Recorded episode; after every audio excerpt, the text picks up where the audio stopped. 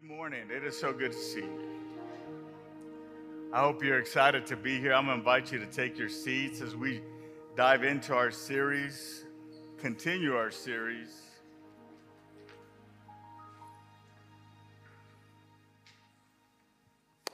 Yes, sir. Yes, sir. We love you, Jesus. It, it is truly my privilege to welcome you today, and I'm excited that you made time to worship with us. And I just, I, I, I just want to encourage you and challenge you to lean in, to lean in uh, to the word that, that God has for us today. I, I really wanted to go to another hero that I'm going to cover later on in this series.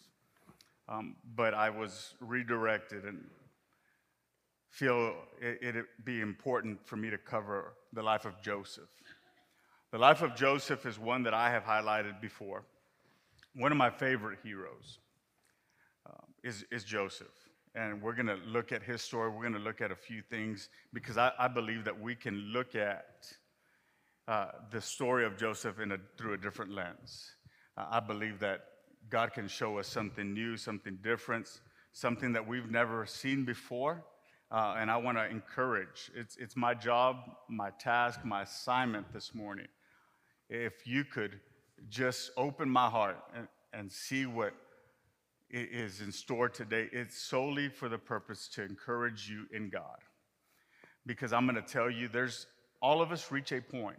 All of us have been at a point where we just feel like it's too much, where we feel overwhelmed, where we feel like we can't keep on going. You've been there emotionally, mentally, maybe you've been there physically. Wherever that may be, I pray that this word finds you. Uh, I'm, I'm grateful that He's a God that can say the same thing to all of us, but say something different to each of us. Amen. Amen. So, over the last few weeks, we've been visiting several heroes of the faith. Um, we have talked and we have been able to dive into their lives. Our staple verse is found in Hebrews chapter 12, verse 1. It's in the YouVersion app, and it'll be on the screen that we've been ref- referring to. It says, Therefore, since we are surrounded by such a great cloud of witnesses, let us throw off everything that hinders and the sin that so easily entangles, and let us run with perseverance the race that is marked out for us. And that's one of the objectives of this series is to throw off that weight and to throw off the sin that so easily entangles us. And I'm glad it doesn't list anything specifically because it looks different to each of us in this place. That there is just that one thing that can easily trip us up, that one temptation, that one habit. It, it so easily entangles us, but let us throw it off, the writer tells us, and let us run with perseverance the race that is marked out for us. This great cloud of witnesses that Hebrews chapter 12 references is truly what we find in Hebrews chapter 11, where we see the hallmark of faith, where we see different people that made it to the other side. And the Bible tells us that they are cheering us on. They're a great cloud of witnesses, and they challenge us today to keep running the race. Keep running the race. And, one thing that this series does is it highlights the power of one. Because sometimes we feel like our lives is, are insignificant. Sometimes we feel like we cannot make a difference. Sometimes we feel like we are overlooked. You may feel that way today, but can I tell you that your life has significance? You're not an accident, that God created you on purpose and on time. You were created for such a time as this the power of one to influence, the power of one to challenge, the power of one to make a difference because we are making a difference, whether a positive one or a negative one. Just looking at our sphere of influence. You matter, and your life matters. You can make a difference and you can leave a lasting impact on this world. And I don't know about you, but I want to leave this world better than what I found it. Joseph's story takes up about half of Genesis. He's a very notable character that just stands out to me in many ways, and he may stand out to you. He's the 11th born son of the man named Jacob, and Jacob is Abraham's grandson. We understand that in the story that Joseph has preferential treatment. He, we understand that he has a close knit relationship with his father, and we understand that this made his brothers very upset. And, and you can say, rightfully so. Jacob makes his son a, a coat of many colors. It, I, I, can imagine it was so colorful that you couldn't even list them. That's why he just said many. It just, when you just give up and you just say, oh, there's a lot. Did, but he did nothing for his other brothers. Is this so? There's massive uh, sibling rivalry that's taking place. And, and then to make it even more interesting, Joseph has a dream. He has a dream, and the unfortunate part of Joseph's story is that he had God show him what was going to take place in the future. Because we know that this was from God. And I want to say in parentheses that this is important for us to note because we can't get so caught up in dreams because not every dream is from God. Sometimes we just dream. But this dream is from God. Joseph is shown and then his life, God, Joseph is shown where God is going to take him, and we find it to be ultimately true. But after he shares his dream, his life takes a turn for nearly almost 23 years. 23 years of a roller coaster experience. And my whole purpose in highlighting Joseph today is this I want to speak to someone in this place I want to speak to someone that may be watching online today whose life does not look like what God has shared with you. I want to speak to someone today that you find yourself at the end of your rope. Maybe you're there spiritually, maybe you're there emotionally, mentally, or maybe relationally. You're tired, you're frustrated. Life hasn't turned out the way you wanted it to turn out. Life hasn't turned out the way you thought it would, the way you thought God had planned it for your moment, for your time, the way maybe you had planned it, and you're ready to throw the towel in. You're ready to check out. You're ready to just give up and say, What is the point of keeping, of moving forward? Joseph's life challenges us to not give up on our dreams, but more importantly, to know that God is always in control. And I want to challenge you today, and I want to remind you today that, that you feel overwhelmed by life, you feel overwhelmed by life circumstances. But can I remind you that even though your life may not seem like what God had shown you or what you had planned for yourself, can I, can I remind you that He holds a, your life in His hands? He holds the whole world in his hands and he holds your burden, he holds your frustration, he holds your concern. Joseph's life challenges us uh, to be able to go, to move forward and to keep pressing forward and to not give up. That to know that we've had days where we've wanted to give up. And, and all of us have had days like that, that life's usual pressure just keeps on mounting and mounting and mounting, and it just wears on you, and it's just tiring, and it's just frustrating. And you ask yourself, where do I go from here? But can I tell you today that when life isn't turning out the way you planned, don't give up on your dreams. Don't give up on your dreams. Genesis chapter 37 tells us Joseph had a dream, and when he told it to his brothers, they hated him all the more. They hated him all the more. Did we catch that this morning? They already hated him. They already despised him. But when he shared that with them, they hated him even more. He said to them, Listen to this dream I had.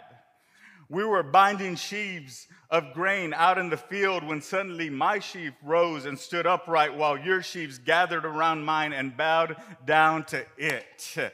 Now, admittedly, so Joseph shouldn't have shared his dream because you can imagine uh, the, the sentiment, you can imagine the emotion that was taking place. Uh, you know, Joseph probably said, How, how do y'all like that dream, brothers, huh? You like that one? And his brothers did not say, Man, that Joseph, that is such a wonderful dream. I can't look for, I'm, I'm looking forward to the day where I have to, to bow down before you. his brothers didn't say, Wow, that dream just blessed my heart. It just blessed my life. Nope. Verse 19 says, Here comes the dreamer. They said to each other, Come now, let's kill him and throw him into one of these cisterns and say that a ferocious animal devoured him. Then we'll see. Then we'll see what comes of his dreams. We'll see what actually comes of his dreams. Actually gets a dream from God. And yes, we, we've admitted that he probably shouldn't have communicated it in the way that he did. And after receiving this actual plan from God, his life goes in the opposite direction for almost 23 years. And a lot of us get to the place, a lot of us in this place get to the place where we say, How long? You ever asked yourself the question, How long do I have to live like this? How long do I have to keep putting up with this? How long do I have to keep moving in this direction that seems totally opposite of what God has called me to do? How long? How long do I have to go through this, God? How long do I have to survive to just make it through? Can I tell you, don't give up on your dreams? And I want to highlight four important things. Are you following me this morning? Four important things. Uh, four important things that stand out to us that when life seems too much and you want to give up and you want to throw in the towel, don't give up on your dreams. And the first one is this that even if you didn't start off well, even if you didn't start off well. I love the saying, it doesn't matter how you start, it matters how you finish. It matters how you finish. And this is encouraging for me, and it should be encouraging for you because there's some points in our lives uh, that, that we regret. And there's some, there's some parts of the story that we'd love to leave out. But they're, they're parts of our story. And we say, man, if I could go back in hindsight, yeah, we say hindsight is 2020. I, I would do it a little bit different. But even if you didn't start off well, can I tell you, don't give up. Don't give up. Don't give up. Joseph's dream at 17 immediately goes off the rails, and I'm sure there was a whole lot of questions. I'm sure there was a whole lot of questions, but he kept moving forward and he didn't give up. For all of us in this place, it may look different. It may sound different. It may feel different because we all started somewhere. We all started somewhere, and maybe our story is not the greatest, and maybe we have some things in our lives that we wish we could overlook. The Bible tells us that we have an enemy, and, and we call him the accuser. One of his many names is the accuser because he simply stands and accuses us and tries to whisper things in our ears and tries to remind us of who we were, of who we once were, and what we once did. And he's just simply trying to bring you down. So if if you're going through a patch in life uh, where, where you're just hearing a bunch of negativity, it's important that we identify and we know that He just wants to bring you down. That's, that's His total objective, just to try to keep you from going on to try to keep you from pressing forward. And he reminds us of our yesterday. And it's just like glancing over the rearview mirror.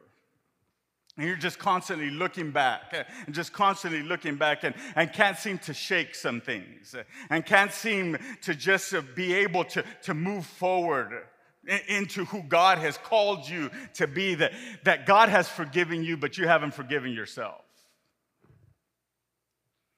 Trying to derail you of your destiny, the accuser. The Apostle Paul had a horrible resume. He gave the orders of the execution for the early church. When Stephen is stoned, it, Paul was the one that gave this order. This bad dude who is just uh, this horrible, this horrible picture of, of evil. God appears to him, as, as we heard last week. God gets converted and turns into this great apostle, this church planner, writes two thirds of the New Testament. And I'm so glad to highlight this that the Bible is full of people with bad resumes bad past, horrible mistakes, not just things that happened, no, poor choices that said, you know what, I know what God told me, but I'm to try to work things my, my way myself. Uh, Is there anybody with me today?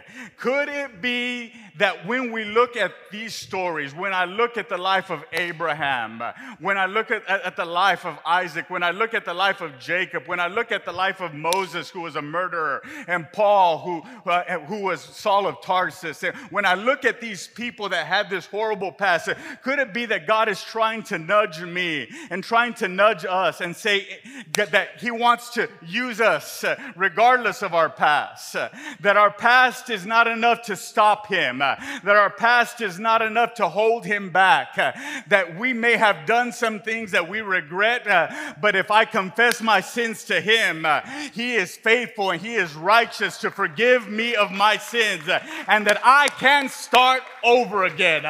I've come to tell someone in this place today that you may have done some things that, you haven't been able to shake off, that God has erased. Could it be that God is trying to nudge us, not because of our past, but in spite of it? Look what Paul said to Timothy I thank Christ Jesus our Lord, who has given me strength, that he considered me faithful, appointing me to his service remember his life before that. Even though I was once a blasphemer and a persecutor and a violent man, I was show, shown mercy because I acted in ignorance and unbelief. He's saying, God changed my life. God changed my life. He changed my destiny. And just because it didn't start off the way he wanted it to, maybe, and maybe just because life hasn't been the way you've planned it to, doesn't mean that you cannot move forward. The second thing is this even if those closest to you don't support you. Joseph's brothers despised him, the Bible says even more. There was already the disconnection, there was already this, this separation because of the close relationship that he had with his father. And the dream wasn't what, wasn't what caused it. It obviously aggravated the situation. It was the dream that pushed it off the edge. Uh, but for years, Joseph had to battle loneliness and he had to battle isolation. The people that should have had my back, the people that should have been there to support me, and the people that should have been there to cheer me on, those people are nowhere to be found.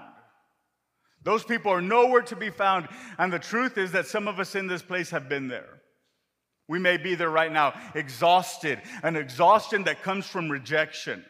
Rejected on the right side and on the left side, and it can drain you because maybe you grew up with nobody ever believing in you, and nobody ever building you up, and no, nobody ever speaking life into you. And you have a guard up. You have a guard up. You have these walls built so that you don't let people in because of what has taken place uh, in the past. You've been scarred and you're, you're dealing with rejection issues. You're dealing with the past that seems to, seems to just still have a hold on you. Can I tell you that Joseph's been there? That Joseph has been there. We've been there. Your neighbors around, uh, a lot of us in this place have been there. But even Jesus, even Jesus, our Savior, had this dilemma. His own family. Yes, his ministry was like no other. There is nobody like him, but yet he was still rejected. He was still despised. Look what Mark chapter 6, verses 3 and 4 tell us. Isn't this the carpenter? Isn't this Mary's son and the brother of James, Joseph, Judas, and Simon? Aren't his sisters here with us? And they took offense at him. Jesus said to them, Only in his hometown, among his relatives, and in his own house is a prophet without honor. Just in that town, Jesus himself said that he could not perform many miracles because of the unbelief that was in that place. The unbelief that was in that place. People around will, will, will, be all with us. The same people that will yell, Hosanna one day, will yell, Crucify him the next. It's important for us to not put our trust and our confidence in people but our confidence in God. So maybe you didn't start off well. Maybe those around you, closest to you, haven't supported you. You can still make it. You can still make it. The third thing is even if your journey is full of surprises, can I tell you, don't give up, even if your journey is full of surprises. There's some things that we cannot control. The Bible says that the rain falls on the just and the unjust in like manner. There's some things that we can't control. It's just life. And everybody in this place knows that when you're going somewhere, when there is a journey, it never goes from point A to point B without any transition. It never goes in a straight line. But there's usually some zigs and there's usually some zags and there's usually some detours and there's usually some times in life where, where you're headed in the opposite direction and it's frustrating because you see people around you that are progressing and advancing but yet you feel like you're going in the opposite way joseph would tell us i've been there i've been there i know what it's like so let's just do a quick recap on, on Joseph's life. Some things that we've covered, some things that, that are to come in his life. He's misunderstood. He's misunderstood by his brothers. He's misunderstood by those around him, by those closest to him. He should have been supported. He should have been loved, but he was misunderstood. He's sold into slavery to Potiphar. He's living in a strange country far from home. He's, but yet, even in that time, he's given favor in Potiphar's house. God, God finds him there and, and just gives him favor. Then he's falsely accused by Potiphar's wife, who sees Joseph and he's attractive and, and, and wants to have sexual relations with him. And, and he, he flees. He flees from it. And he does the right thing, but yet he's falsely accused. And He's thrown into prison. But yet, even there, look at this. He's put in charge of all the prisoners. So, doesn't this just seem like some ups and downs? Uh, doesn't th- this may be like what, what your life feels like from time to time? He's put in charge of all the prisoners. So, it seems to have some up moments, but then he's forgotten by the chief cupbearer when he interprets the dreams uh, in, in the prison cells. And he remains in prison for two years longer. He stays there for two years longer. And then he, then the, the chief cupbearer, after Pharaoh has a dream, the chief cupbearer remembers and says, Hey, there was this guy who, who interpreted my dream, and, and it happened just as he said. Then he's pulled out, then he becomes second in command in Egypt. But I think we all could agree that there was some give up moments in life that, that happened to Joseph. There was some times where he could have easily given up, and nobody would have blamed him having gone through everything he had to go through. But there was also some go on moments. There was some give up moments. Uh, there was some go on moments. Uh, and I want to tell you that our lives will look the same our lives will look the same. So the question then becomes what do we do in the give up moments? What do we do? Because it's easy in the go on moments. It's easy when everything is going just the way we thought it would, when everything is going the way we planned. But what happens when all the odds are stacked against you? What happens in those give up moments? I want to encourage you that don't give up, that even in the darkest moments, God can find you right there that God can give you favor right there, that God can make a way where there is no way, that He can open doors that no one can open, that He can close doors that no one can close. I want to remind you today of what Paul told the church, uh, uh, the Roman church. He said, And we know that in all things uh, God works for the good of those who love Him and those who have been called according to His purpose. You've been called according to His purpose.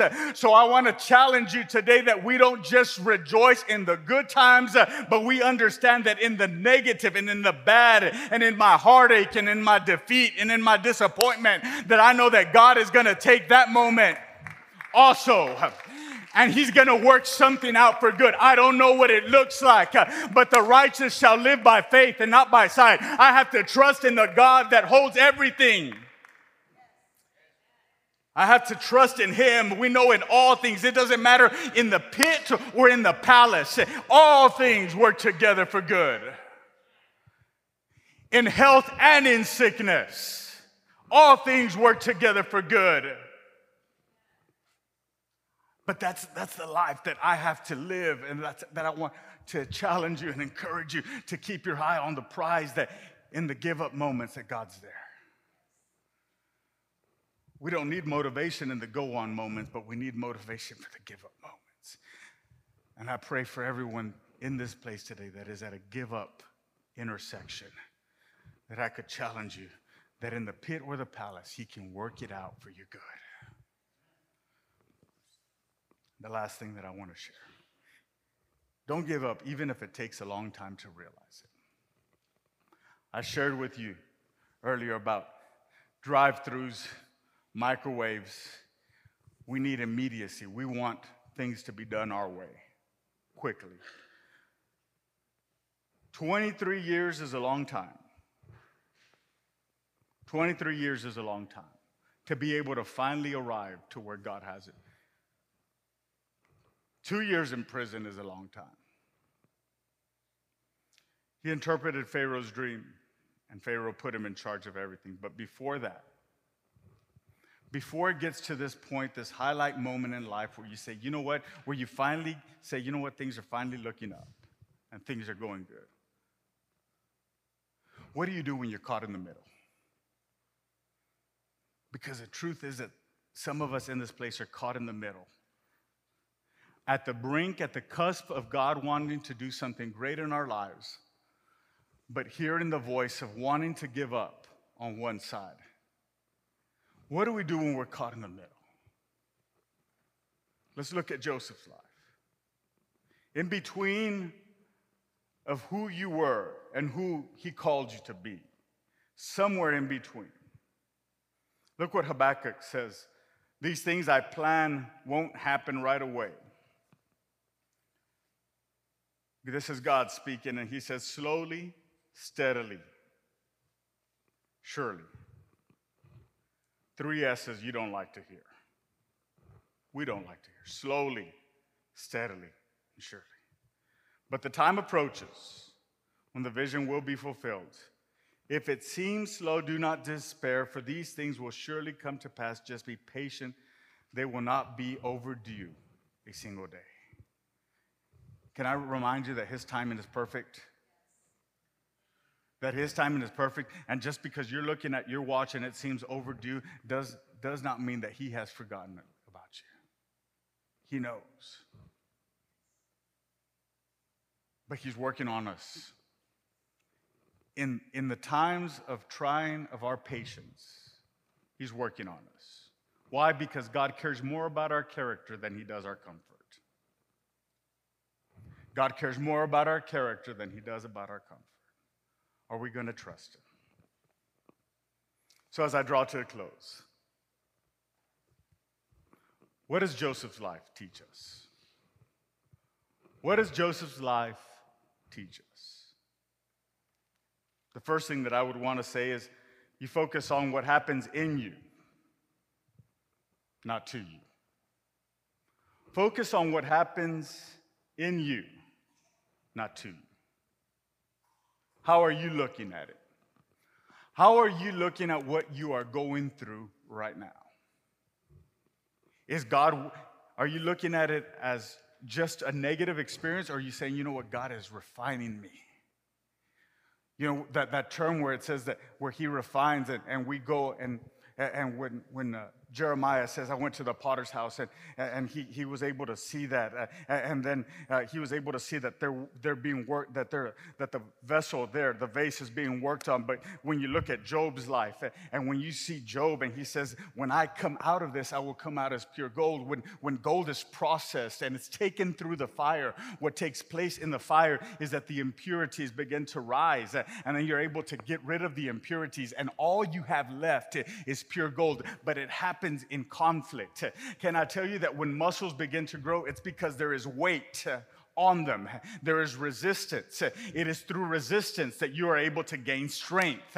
Can I tell you, it was good for me that I was afflicted because if I was never afflicted, I would not know the power of God. I, had to go through what I went through to know God the way I know Him today.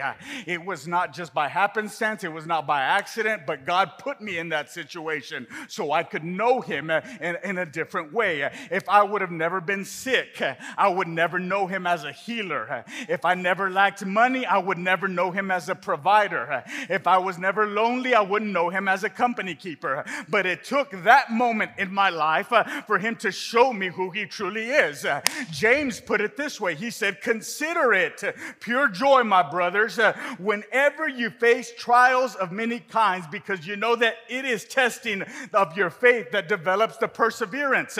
You remember that word perseverance? It's in Hebrews chapter 12 that we would run the race with perseverance. So I have to not just thank God for the good times, but I got to thank Him for the bad times. I got to thank him for the trials and I have to thank him for the test because I have to consider it pure joy because he trusts me enough to take me through that. That when I come out on the other side, it's not a matter if, if I do. It is when I come out on the other side, I will come out as pure gold. Uh, I have to understand the word that is derived from their pure joy. I have to know what Nehemiah said that the joy of the Lord is my strength. Uh, I have to know that his joy is made perfect. Uh, that I have to understand that I have to get a hold of it. Pure joy. It's perspective. It's perspective.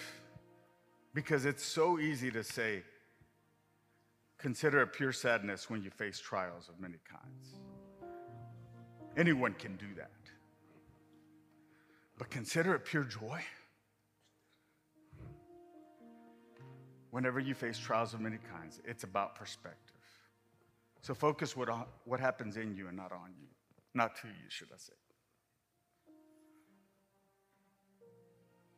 Your response, and then the next thing is that your response to offense determines your future. We will all be offended in life, and we will all go through, go through moments where we will want to hold on to offense. You know, those times where you know that it's, it's the right thing to do is to forgive, but you say, let me just be mad just a little bit longer. You hold on to it. You know, the right thing to do is to say, I'm sorry. You know, the right thing to do is to just ask for forgiveness. You know, the right thing to do is to just to get your heart right. But we choose to hold on to it. Your response to offense determines your future. Because, can I tell you, resentment will destroy your dreams, resentment will derail your future. When Joseph reveals himself to his brothers, don't kill us. You can imagine the fear. That is the natural response when they understand that this boy, or this man now, who they thought they had done away with, eliminated with, is, is still here. This is his response. One of my favorite scriptures Genesis 50 and 20. You intended to harm me, but God intended it for good. Are there people out in this life that intend to harm us? Absolutely. Are some things that you've been through, were they with the intent to harm you? Absolutely. But God can make it good. God can make it good. But resentment wants to destroy your journey and wants, because he could have easily responded in a different way. He could have easily reacted in a different way, but he did not let resentment alter who God had called him to be. Resentment wants to destroy your journey, my journey, but can I tell you, let's not let it. Let's not let it, that there is offense maybe that we have held in our hearts, and there's resentment and bitterness that we have let find roots in our heart that we have to say, God, uh, I need you to take this out of me because it is taking up a space. It's taking up a space that needs to be filled with your presence. That needs to, I'm holding on to, to bitterness when there could be joy there, and I'm holding on to hurt when there could be freedom there. I'm holding on to these things and it's not good for me. It's not good for me. I wake up every morning, but it still hurts on the inside. And until I say, God, I bring it to your feet. Until I say, I, I leave it at the foot of the cross. And the last thing is this that every dream has tough times, but remember, God is always with you. remember that God is always with you. Remember that God is always with you and that His presence changes everything. One of my favorite stories in Matthew 14, the Bible tells us that there's a storm. And in the fourth watch of the night, the Bible tells us that Jesus comes to them walking on the water. Imagine the water's falling, and the boat is moving from side to side, and, and there's all this kind of turmoil. Maybe that sounds like your life this morning. And you've prayed and you said, God, can you come to my rescue? And He hasn't come. He didn't come the first watch of the night. He didn't come the second watch. He didn't come the third. No, he came on the fourth watch, somewhere between 3 and 4 a.m. And it was the darkest time of the storm. And here comes Jesus. He didn't come, like I told you, immediately. He didn't come when, when the situation first is, is new. No, no, there's some time that, that goes on, and here comes Jesus. Can I tell you that he shines in the darkness? Can I tell you that, that his presence is more evident at my lowest point? Can I tell you that when, when it feels like all hell is breaking loose? And when it feels like the waters are caving in, and when it feels like, man, I'm just not gonna make it, here comes Jesus. And can I tell you that you may feel like that today, but He hasn't forgotten about you. He sees you right where you're at, He sees your heart. He sees your hurt. He sees your worry. He sees your frustration. He sees you. And he starts walking to them. And here you have this incredible picture of a chaotic scene. And here you have this picture of, of nothing going right. And here comes Jesus. And he says, Be of good courage. It is me. Be of good courage. You know what you know what captures my mind so much about this is that nothing in the environment changed. The only thing that changed is that Jesus walked in.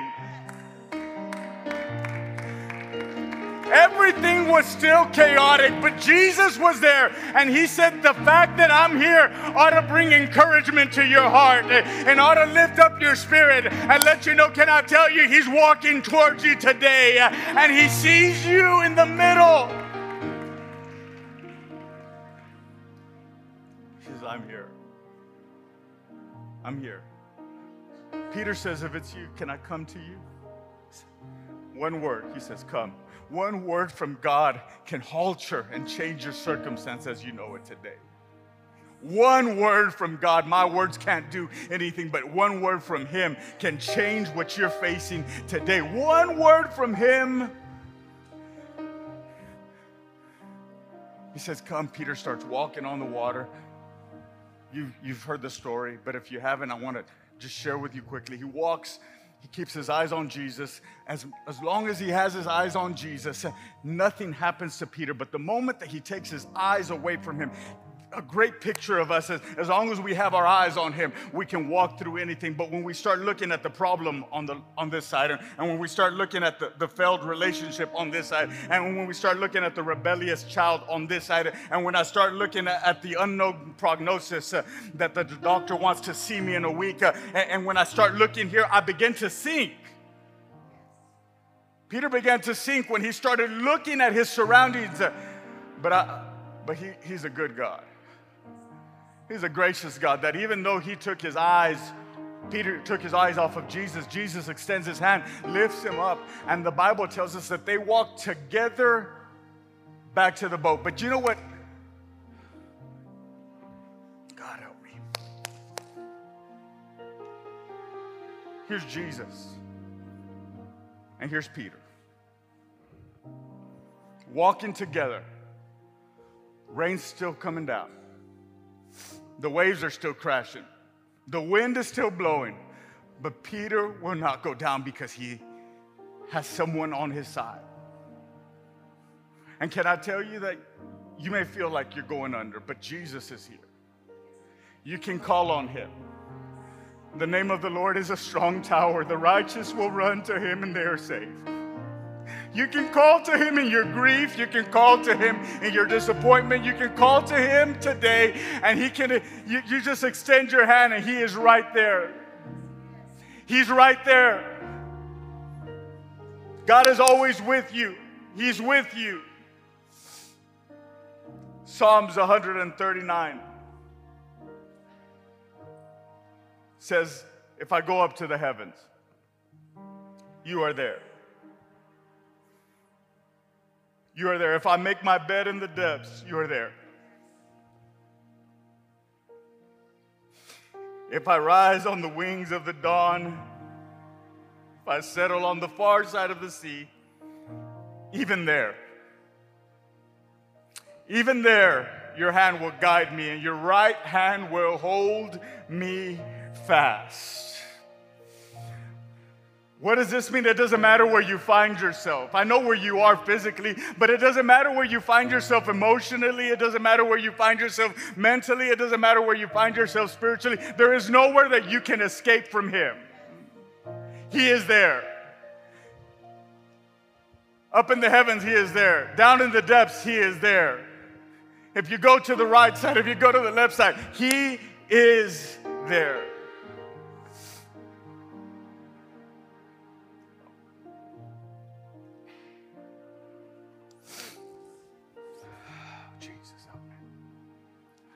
I'm going to share just a few more verses with you, and I, I promise I'm, not, I'm going to wrap this up.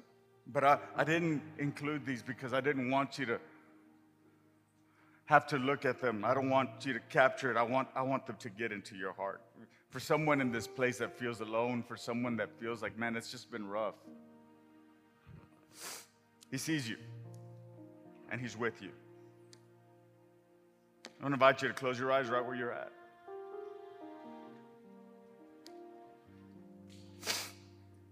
Psalms 46, 1 says that God is our refuge and strength. He's an ever present help in trouble. Psalms 46 reminds us that He is a quick help in the time of need. He's your refuge and He's your strength. Isaiah 43 says, Do not fear, for I have redeemed you. I have called you by name, you are mine. When you pass through the waters, I will be with you. And when you pass through the rivers, they will not sweep over you. When you walk through the fire, you will not be burned. The flames will not set you ablaze. For I am the Lord your God, the Holy One of Israel, your Savior. You're walking through the waters today, He's with you. If you're, you're going through the fire today, the flames will not set you ablaze. He is with you. Jeremiah 1 8 says, Do not be afraid of them, for I am with you and I will rescue you, declares the Lord. Jeremiah 1:19 says, "They will fight against you but will not overcome you, for I am with you and I will rescue you." Declares the Lord. And then Jesus' words in Matthew 28 and 20 I am surely with you always to the very end of the age. Father, we thank you today. We thank you today that you're with us. We thank you that your right hand will sustain us and hold us and keep us. I thank you today, God, that while life may be challenging and while there may be turmoil that happens on all sides, I thank you that you are faithful and you never leave me. You never leave us, you never forsake us. God, I pray encouragement over someone's heart and over someone's spirit today.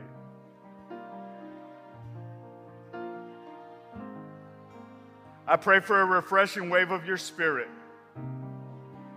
over someone's life today. I pray right now that health would be restored, not only to physical bodies, but to minds and to hearts. I declare that health would be restored to relationships.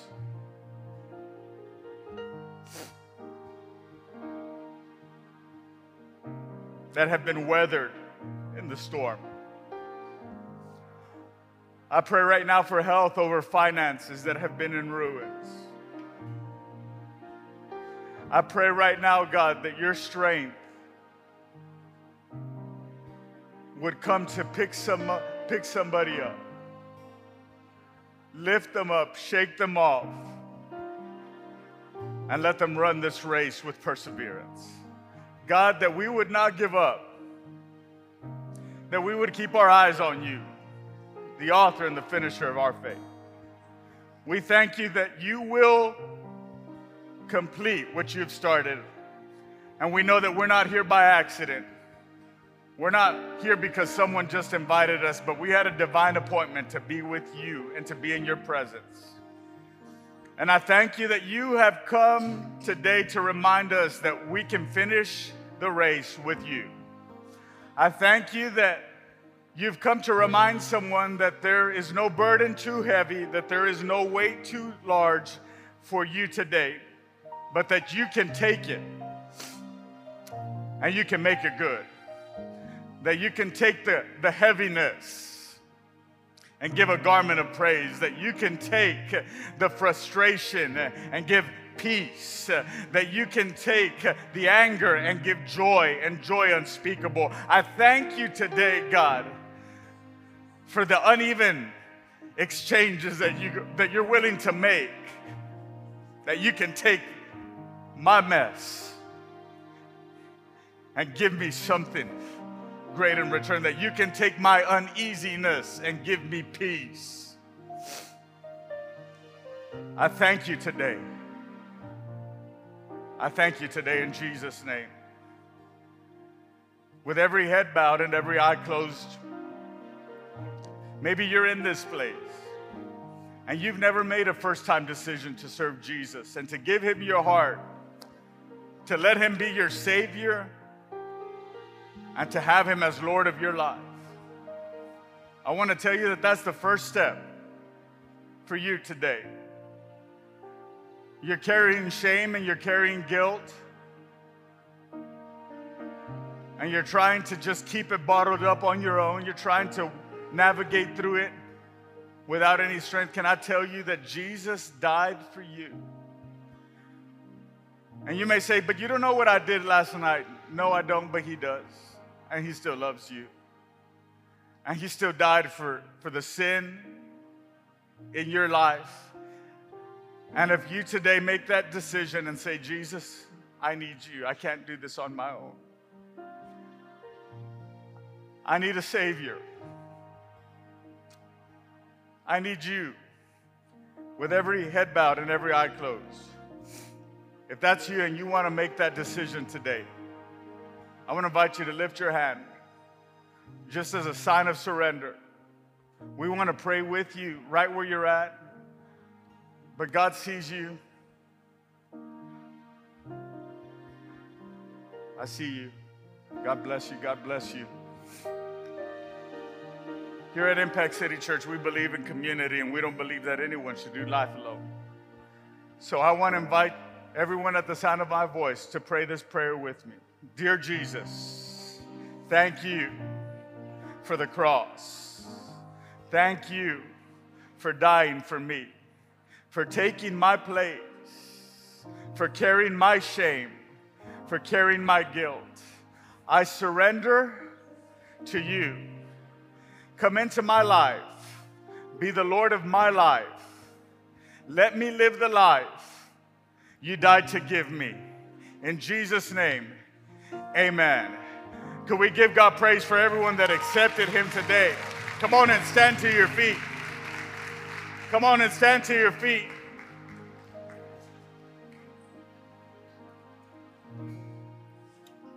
If you made that decision today, I want to invite you to stop at our next steps counter.